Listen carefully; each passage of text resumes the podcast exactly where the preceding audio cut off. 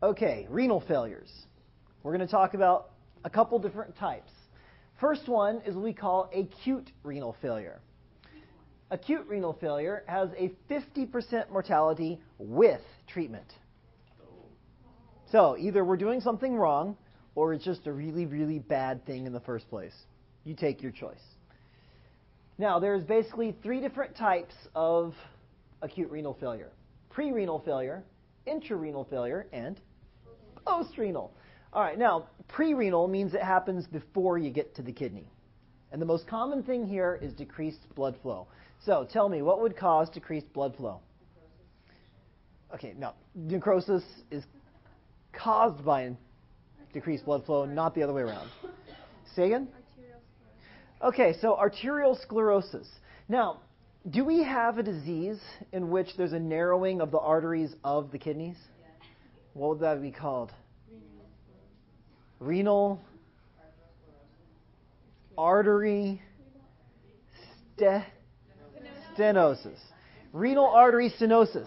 And I taught you to screen for that in health assessment. How do you do it? It doesn't screen. It doesn't catch it until it's very late stage. But say again. Listening for the whooshing, and what would the whooshing be called?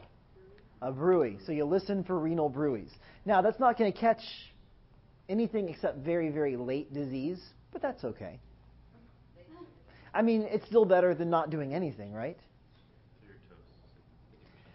So, renal artery stenosis is one possible cause of decreasing blood flow, atherosclerosis of the renal artery. Give me another reason why we could have decreased blood flow. Okay, so heart failure. You're just not pumping as much blood in the first place. Hypovolemia. So, dehydration. You just don't have enough blood to pump. Give me another reason. Anemia is not so much because in anemia, it's a problem of not enough red blood cells, not volume itself.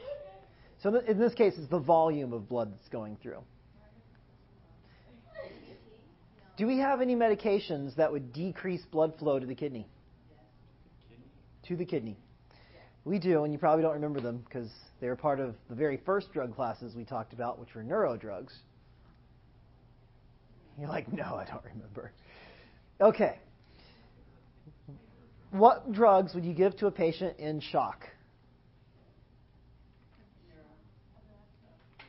Okay, well, epinephrine is not exactly the right answer, but it's very close to epinephrine. And that would be norepinephrine. What's the, what's the brand name of norepinephrine? Levophed. And what's the, what's the nickname for Levophed? Leave them dead, yes. So, in Levophed, or norepinephrine, what are the side effects? It's going to make the heart do what? It's going to make the heart go faster and harder. That's going to improve blood flow, right? But what else will it do? It makes renal arteries constrict, which diverts blood flow away from them. So you can actually cause renal failure by giving Levophed. Say again? All right. Intrarenal. What would be an intrarenal cause, do you think? Intra, now, now we're talking about inside the kidney. Do, like local damage. Give me an example of one. Okay, in the glomerulus, give me one. Like glomerulonephritis? Okay, good. Like kidney stones, if you're just blocking the urine production. Anything that would block urine con- production can cause intrarenal failure. Now, Actually, I'm sorry. Post, that would be considered a post-renal, would be the kidney stones. I guess you could say if the stone is still inside the kidney, then it's intrarenal. If it's in the ureter, then it would be considered post-renal. Either way, who cares? Now, well, how do we treat acute renal failure? No. Well, okay, you can dialyze, dialyze the patient temporarily. But really, what do we have to do? Okay, if, if there's been death of kidney cells, yes, you'll need a transplant. But what do we say the acute renal failure causes were? We need to treat the underlying condition. So if it's decreased blood flow, increase the blood flow. Now, do we learn about a drug that can increase, increase blood flow to the kidney just yesterday? Yes. Yes, we did. I wouldn't be asking the question otherwise, right? What was that question? What was that drug now? It's okay. You can flip back if you need a refresher. Do we have a drug that can increase renal blood flow to the kidney? Which is redundant. Not digoxin. Mannitol. Mannitol increases blood flow to the kidney and can be used to prevent kidney failure in patients with shock. Now, you guys are going to forget all this, but the seniors who are right now taking uh, applied patho, which is kind of like study hall so we don't fail critical care and peds OB, um, they have patients who are actually were on mannitol. So, you know, you may get to see that one day. And guess how many of them remembered what it was for? None. Well, a couple of them, but they probably looked it up. But then they probably said, "Oh yeah, we learned about that." Now, here's the dirty secret of healthcare. There's too much for everyone to remember. It's just too much. So, what's the purpose of all of this? Part of it is to have you familiar with things so that when someone says something and you go, oh, yeah, it sounds very familiar, and you look it up on your PDA, you don't have to relearn everything. You go, oh, yeah, that's right, I understand that. Now, some things you're going to have to relearn three or four times. That's okay. I've had to relearn them three or four times too. yeah. Yes. Just like that. Anyway, so for acute renal failure, what do we have to do? Treat the underlying condition. Now, on a test where you have a patient who's got renal failure because they have kidney stones blocking the ureter. And here's your right an- here's your answers. Administer mannitol. Give a bolus of normal saline, dialysis, and lithotripsy. Now, what is lithotripsy? It's a way to break down kidney stones. Out of those, which do you think is the right answer? Okay, so they're all possible treatments for renal, acute renal failure, right? But which is the right one for that patient? Okay. Next, let's talk about chronic renal insufficiency and chronic renal failure. Now, below 60 is considered renal insufficiency. Below 30 is considered renal failure, and below 15 is considered ESRD. What is ESRD? End stage renal disease. The only, the only true cure for that is kidney transplant. To keep the person alive in the meantime, we can dialyze them. How often are patients typically dialyzed? Three to four times a week, depending on the patient. And it's basically every other day. Have any of you taken care of a patient who's on dialysis? on the day of their dialysis? What are they like after their dialysis? They're just like, they feel tired all the time. Why do they feel tired all the time?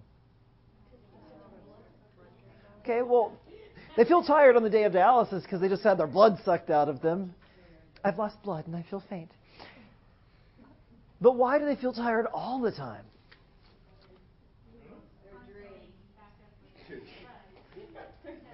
Now, do the kidneys re- do the kidneys release hormones? What?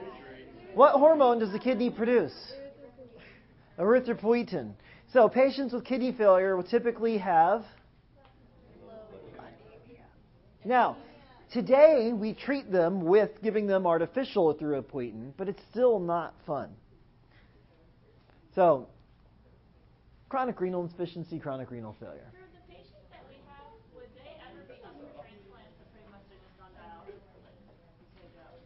Say again?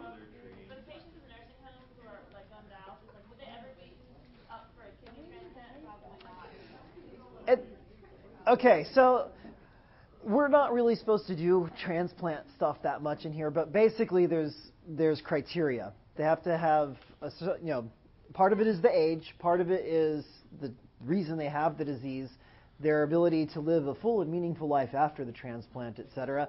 So once they're in the nursing home, unless that's the only reason they're there, chances are they're probably not going to get a kidney. Unless someone donates one to them specifically.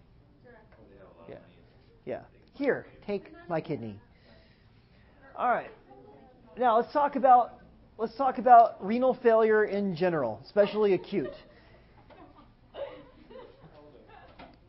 Now, what are the kidneys in charge of? Filtering stuff. And what's the number one waste product kidneys get rid of? Okay, well, urine is the combination of all of them. But what's the number one waste product they get rid of? Water. Yeah, uh, some of you are going to get that wrong on the test too. So, in acute renal failure, the first thing we're going to notice, well, one of the first things we'll notice is that fluid volume goes up. What's the, what's the way we measure that? How can we measure to see, hey, you've got excess fluid volume? Okay, output goes down in relationship to input. What else? Weight goes up. Wow, you gained 10 pounds in two days. You've been really eating a lot. Okay, what else? Not in the abdomen for renal failure. For kidney failure, or for liver failure, yes, but not for kidney. Okay, edema in the extremities. Give me one more. Not diaphoresis. Say again? Okay, close to heart rate. High blood pressure. All right, so our patient is going to have decreased output, high blood pressure, edema, and increased weight. BUN and creatinine are going to go up, and the electrolytes are going to go up. Which electrolytes? All of them. All right. Urine output is going to go down and uh, less than 400 milliliters per day. Now, how many hours are there in a day? 24. And if we divide 400 by 24, what do we get? Less than what? 30. Okay, it is less than 30, but how much less? Say again?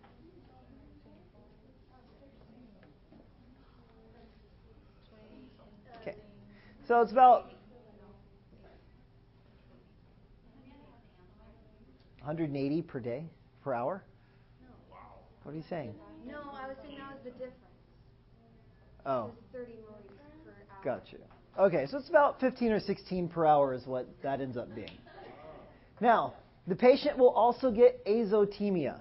Now, blood urea nitrogen is something that your liver produces from the breakdown of proteins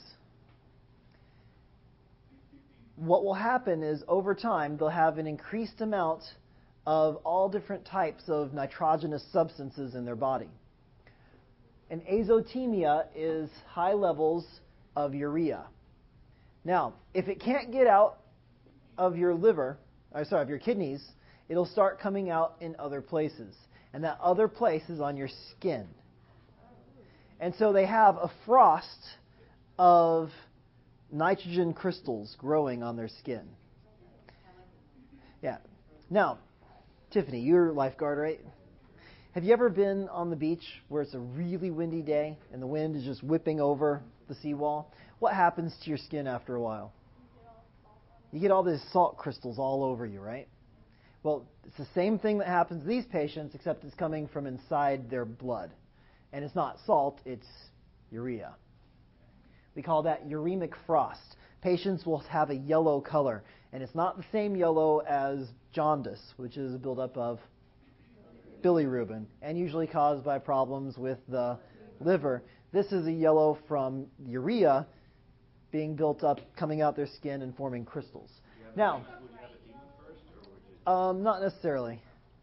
Now, the thing about azotemia is, do you think that having crystals come out through your skin is not exactly painful, but it is something else. Itchy. Itchy like crazy.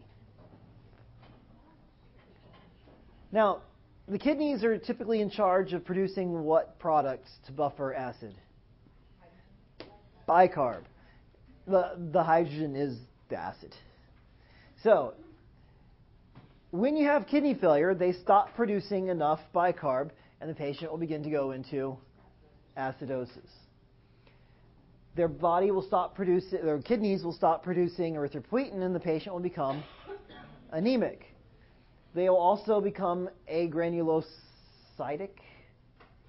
They'll have agranulocytosis, also known as what's, it, what's a granulocyte? Which white blood cells? You said one, neutrophils. Give me another two. Basophils, eosinophils. Which are the most important for us? Neutrophils. So we can also call this neutropenia. Now, here's the stages. First thing we have is initiation. This is when the patient goes into renal failure. They'll become oliguric within one to seven days. Then, if we can correct the cause, you know, if we can treat the underlying cause and cure them, they will begin to diurese like crazy. And then they'll get better. Now, while we're waiting for them to get through this and back to the diuretic phase in recovery, we can keep them alive through dialysis. All right. Um, blah, blah, blah, blah, blah. All right. We talked about all of those pre-renals. Now, the drugs we can use. Dopamine. Dopamine in low doses is selective for kidney dopamine receptors and will actually cause increased renal perfusion. In higher doses, it also affects alpha receptors and the benefits kind of shut down. There's a lot of um, controversy over whether low dose really works or not. The other one we can use is mannitol, which we already talked about. Question? You said the dopamine increases renal perfusion? Yeah, in small, in low doses. There, there are some hospitals that say there's no such thing as low dose dopamine; it doesn't work. So, you know, it'll depend on where you work and who your doctors are as to whether you'll ever see it or not. So low dose would be for renal perfusion. All right, intrarenal. We talk. Oh, we haven't talked about acute tubular necrosis, have we? Hmm. All right. Well, acute tubular necrosis is destruction of the tubules. Now, where do our tubules live? What do they make up? And what is that whole thing together called? The nephron. So, we're talking about here is essentially destruction of the nephron. And here are some causes of acute tubular necrosis. The most common one is ischemia, which would be called decreased blood flow. Next one is toxins, poisons. Included within that poison are pigments. And see this little thing right here? Contrast. So, some of the pigments we use for um, X rays and CTs are actually toxic to some people's kidneys. So, if a patient has a history of acute tubular necrosis or certain kidney problems, you can't give them contrast. Postrenal, kidney stones are quite common, and then strictures, which would be uh, basically just a narrowing of a ureter. Also, cancer. If a patient has a cancer that puts pressure on a, on a ureter and smushes it off, then that's going to cause problems. Um, hydronephrosis. What is hydronephrosis? What you, water on the on the kidney. Now, what can happen in a kidney stone is if the kidney stone blocks off the ureter, what happens to the urine that's being produced by the kidney? It starts backing up into the kidney. Now, as the volume of urine in the kidney expands, what happens to the kidney? Blows up like a balloon, and that can cause renal failure.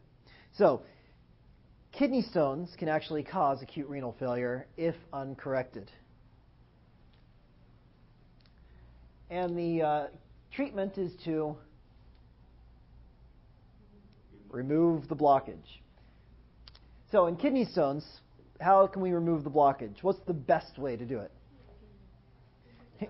Increase water until they pee it out. Can't happen in everyone. Why not? Too big? Some of them are just too big. So if it's too big, what else can you do? Okay, you can remove them surgically. You can go up the up the urethra into the bladder, up to the ureter, and it out. What else can we do? Sound, break it down. What? The drug for what? It's not a drug, it's a process. That's the next one we're going to talk about is lithotripsy. Yeah. Lithotripsy is using sound waves to shatter the stone. What's the problem with lithotripsy? Because now instead of one stone, you have hundreds of stones. Has anyone here ever had a kidney stone? It is the worst pain in the world. Like, I've known women who have given birth naturally and had kidney stones, and they agree with me. Kidney stones are worse than childbirth. Because a woman's vagina is meant to have something pushed through it. Our ureters and urethras are not. So, so incredibly painful. What your patient will be like most likely is just incredible pain where? Okay, the back. We call it the flank. So right in this area here. So what else will they have? If you do a urinalysis on them, what will they have most likely? Blood and protein, but no bacteria. No bacteria. So that's how you can tell, well, it's not a UTI because there's no bacteria, but there is blood and protein. They'll probably be nauseated and may throw up. So you want to treat the pain and you want to treat the nausea. We actually had a student um, in a senior last year um, have classic symptoms of uh, kidney stone. So sent her to the emergency room. Turns out she has two ureters coming off one kidney. So what happened to her was she was a little bit dehydrated, and one of them just pinched off. So she was getting the same symptoms as though she had a kidney stone, even though she didn't. It was pretty cool. So, Creepy. so she, does she have So she has three ureters, two from one kidney and one from another. So why would she have a problem? Does she have another? It's because it's the spasm from the one. So anyway, I'm telling you, if you have a patient with kidney stones, be nice to them. Give them give them lots of Phenergan and lots of morphine. Um, another thing that you can do for these kidney stones is you can give them what's called an intravenous pyelogram, where they inject dye into the kidney and then use a fluoroscope to see where it goes, and they can see the stones. But the dye is very thick, and sometimes it'll actually push the stones out. So there you go. So what's the best way to do it? Drink lots of water and pee them out, or prevent them in the first place. Now, there's several different kinds of stones. Are we talking about stones yet? Oh, all right. There's several different kinds of stones, but by far the most common ones are calcium oxalate. Now, increased calcium does not cause stones. However, while a patient has a stone, we're not going to give them extra calcium. What causes them are increased oxalates. And it really seems to be more of a genetic predisposition, but at the same time influenced by the person's diet. So, what has a lot of oxalates in them? Tea, Coke. Beer doesn't, but beer can cause other types of stones. So, this is something you can uh, look up. But the important thing for you to remember is that if a patient has a history of kidney stones, they don't have to limit their calcium intake. Possibly, Wait, if they have a history if they have a history. But while they have the kidney stone, they shouldn't take their they shouldn't take calcium while they have the kidney stone. The difference is, is it doesn't cause them to come on, but once they're there, it could cause it to grow bigger. All right, chronic kidney disease. The two biggest causes of kidney disease. Number one is diabetes, and the number two is hypertension. So, how are we going to prevent those two major causes of chronic kidney disease? Treat the underlying diabetes and hypertension. Now, do we have any drugs in particular that can help prevent chronic kidney disease in those two diseases? Yes, yes we do. ACE inhibitors and ARBs, which we will talk about, um, I would say next Tuesday, but you guys are wanting to push it back till later. Actually, no, we have to, we have to start the part before.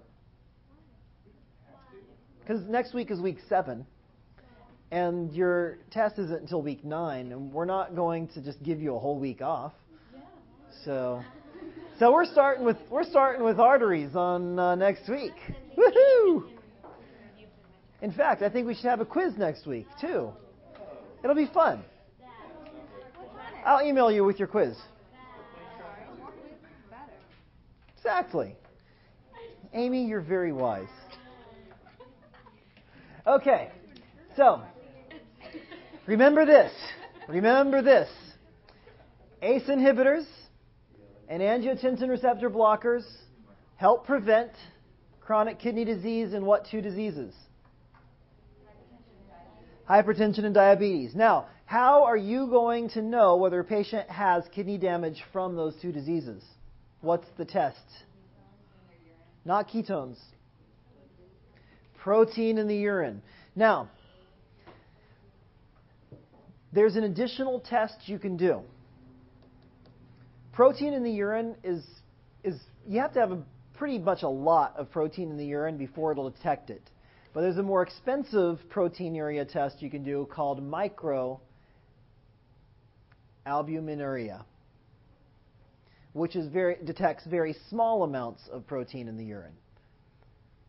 So typically, those are only used for diabetic patients, not for um, hypertensive patients. Say again? Angiotensin receptor blocker. We'll talk about them in a lot more detail in a week or two. All right, manifestations. Manifestations of chronic kidney disease. Early on, you're going to have decreased creatinine clearance and decreased glomerular filtration rate. You'll begin to have high BUN and high creatinine and proteinuria. What? Frothy? I don't think it's frothy. Maybe.